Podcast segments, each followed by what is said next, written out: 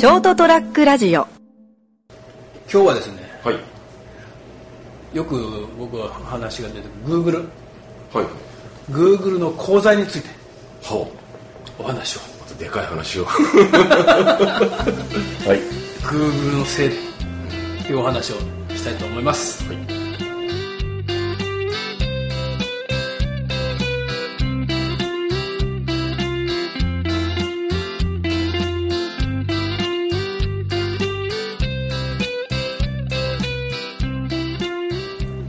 8月8日です。えっ、と、人生横滑り、えーエピソード156です。はい。斉藤でございます。そしてお相手いただくのはあ成田です。よろしくお願いします。はい、今言いましたように、うん。Google の講座についてお話をしたいんですけど、はい。えーっとですね僕すまあもうな何度も言ってるけどサーフィンにやるようになってはい。意外とまだそうでもないです。年の割には。ああ十何年えーっと役が明ける年から始めたんで42くらいから始めて、まあそれでも14年くらい経つんですけど、うん。相変わらずビギナーのまま テケテケで。はい。楽しんでるなって。まあまあ、まあま行くだけで楽しいと楽しん。で、夏はビキニの姉ちゃんいっぱいいるんで。うん。い やででいつも行くそのヒューがはい。小倉ヶ浜ってとこまで行くんですけど、はい。メインが。はいい今は片道150キロぐらい。なかなか。多分かかって行ってるんだけど、は一番初めに行った時は、はい。その言われたとこに行くのに、えー、と山越えて高森から高千穂に出て、218号線を延岡に出て市内抜けて市内で延岡が10号線国道10号線にドンってぶつかって、うん。そこを右折して延岡角川日向ってうん。たどり着いてる。はいでだんだん行くたんびにう道をこうショートカットしていくんだけど、うん。それがほら Google おのマップ、であそこってあそこに行くんじゃないかなって、うん。でほら知らないとこで迷うのはちょっとね危険だから、帰ってきて Google のマップ見たらあやっぱあそこだあそこ繋がってんだ。うん抜けられるわ。ああ。でだんだんだんだんそういうふうに覚えていってだんだんショートカットする道を覚えてきて、うん。でさらにほらあのー218号線がだんだん高速が伸びて、うん。まあ道が整備されたんで、はいはい。だトータルであの頃一番初めた時170キロぐらい走ったと思うんだけど、うん。3時間ぐらいですかね。3時間半ぐらいかかった。あで今は夜中行きは2時間半で。で時間的にもかなり短縮してるし距離も20キロ近くはなんか短縮できてると思うんだよね、うん。でそれはもう本当 Google のおかげっちゃおかげだしまあいろんな人から道来てあそこ行きますよとか聞いて、短縮できてはい。行ってんだけどさらにうん。前からその延岡のし延岡の今こっちから行くと218号線からはい。今中九州道って名前変わったんだかな？それではい。昔の延岡道路っていうの、で南延岡ってとこまではタダなんです。うんでそこで降りる、それから有料なんで。うん。うんでの南延岡っていうインターで降りたら、もうほぼ南延岡で一番南の端なんだけど。はいで住宅街みたいなところを抜けて10号線出るんだけど、その一番初めに出て行ってた時はそこの住宅街から10号線出ると信号が長いの。で深夜なのに、うん。全然その10号線走ってくる車いないのに、もうバカみたいにっていうか、いつもまでまだ待ってなきゃいけないんで、また Google でどっか信号がなく抜けれるとこないかなって見つけたの、うん。でずっとそれ返してたんだけど、でまたさらにこう見たらそこの住宅街が抜けるのにその一番主要道路っていうかね、はい。幹線道路になってるんだけどこう半円形状になってる。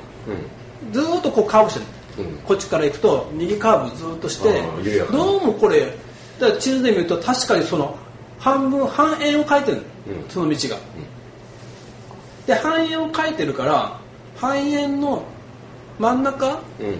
直直径っていうか、うん。あるじゃん、うん。そこ行けんじゃねえかなって思ったんだけど、Google で地図で見る限りどうもなんかそのち道があやふやなんだ なんか途中で切れてんじゃないかなみたいな。はいはい。だから別にそこは行かなかった、だからえーっともう多分もう5年ぐらいになると思うけどやっと延岡でも Google のストリートビューが使えるようになって、見たの。そこの道を、はい。行けるのかなと、うん。行ったら、うん。行けたんだよ。おおいけるじゃん。行けるじゃん。普通に、まあ、ちょっと住宅街の道だったんだけど、抜けれるじゃん、じゃあこの半円松の直線でポンって行けるなって、うん。またちょっと見つけたと思って次向いた時に行ってみたの。はいはだから抜けれたんで無事に。おーおでそれをこうそれをまたそれから、まあ言うてもね信号で言うのは1回か2回分信号がないから、うん。その分短縮して時間でもまあ5分ぐらい短縮するかな、いまあでもね。でもまあねその道をよ見つけた喜びもあるし、はいはい。行ってたらそれから1ヶ月ぐらいしたら、うん。そこの道の住宅街の、まあ、どっかのお宅のブロック塀に、この道は抜け道でも近道でもありません。ここは住民住民のうん。生活道路です、あっていう大きな看板が出た2箇所みんなそうだって。ストリートビューが始まった途端みんな見つけたんだよ。うん、これ使えここ通れるじゃんになって通行量が増えて、す住んでる人たちは、うん。最近ここなんかあの車が増えたねと。そうそうそうそう。危ないねと。生活道路なのにってちっちゃい子もいるのにみたいな。そうそうそうそう、結局歩道も何もないようなところだから。あだからああそうかみんなこれの困人困ってんだなと思って、これグーグルの講座だなって思って。ストリートビューが始まったために、うん。みんな道を覚えて行くようになったんだなと思って、だったら、うなあもう俺ぐらいはね、うん。まあいいかと、うん。さっき言ったみたいに信号12回、5分ぐらいかかってもね、うん。俺ぐらい取らなくてもいいかなって思って、うん。とそれから取らなかったの。ここ45年ね、はいそれ見てから。だからねやっぱね俺が見始めてからでもそこにこう入っていく車がさらに増えてきたうん。いつも前ここを曲がっていくとかね直線で行く人いなかったよなって、明らかにここに入っていくそのショートカットする道にこう通っていく車が増えたよなと思って、で先月先々月か。うん。その向こう行って行って帰ってくる時に、うん。久しぶりに通ってみたの。うん。どんなもんかなと思って。通ってみたらうんまたその看板あるかなと思って、うん。看板やったらね看板がねうん。新しくなってた。ほ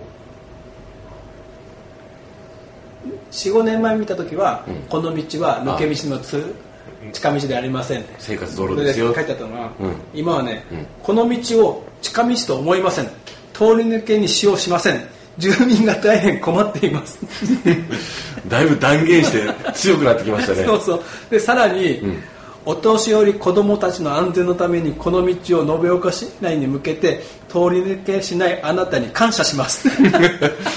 トイレきれいに使ってくれてありがとうみたいな感じになってる。そうそうそうそうそう。すごい。そこがねまた45枚増えてた。のよっぽど困ってるんですよねだから、うん。通っちゃダメですよね。だけどうわーすごい進化してるって。でもた、うん。思うけどうん。困ってるでしょうけど、うんでも言うても指導だと思うんだよね延岡市の。あそのだから私道ではなくてってことですね、うん。はいはい。行動でしょ、うん。ここまで言うかなって 俺は思ったんだよ。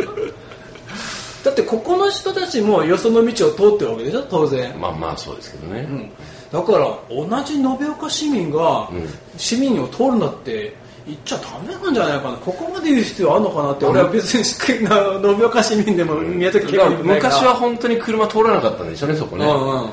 で静かな住宅街だ、うん。それがなんかいや車増えたなーって、で次事故も増えるし子供たちも危ないし、まあ、事故があったかどうかわかんないですけどね、だから切実さが増えましててうん。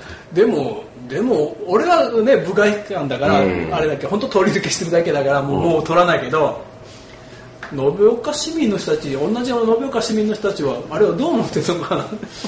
ちょっとねあのー困ってる人は困ってるんでしょうけども、うん。それはそれとしてでもこれ道路は通っていいよねとその通るための道路だからっていうそうでしょ。だけどうちの横の道を俺は通るなって、看板立てるようなもんうんですよね、そうでしょ。ここは。うるさいから通るな危ないから。ね まあというねはい。Google の功罪と。はい。多分 Google のせいだよ。本当に。ストリートビューが。あ出たから、うん、だからあそこの道行けたんだって。そうそうそう。で思い出したがあそこ抜けれるよって、うん。だんだん広まって、うん。そうですね、まあ、車種の Google がなくなければですよ、あでもこれと行き止まりかもしれないから。なんかそれっぽかったんだよ。あかその帰りがけに行く道が、ん。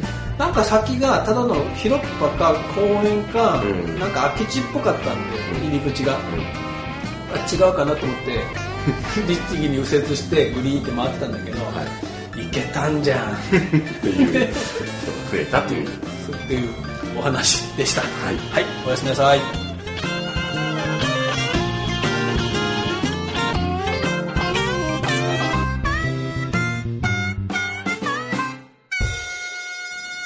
ST-radio.com ショートトラックラジオ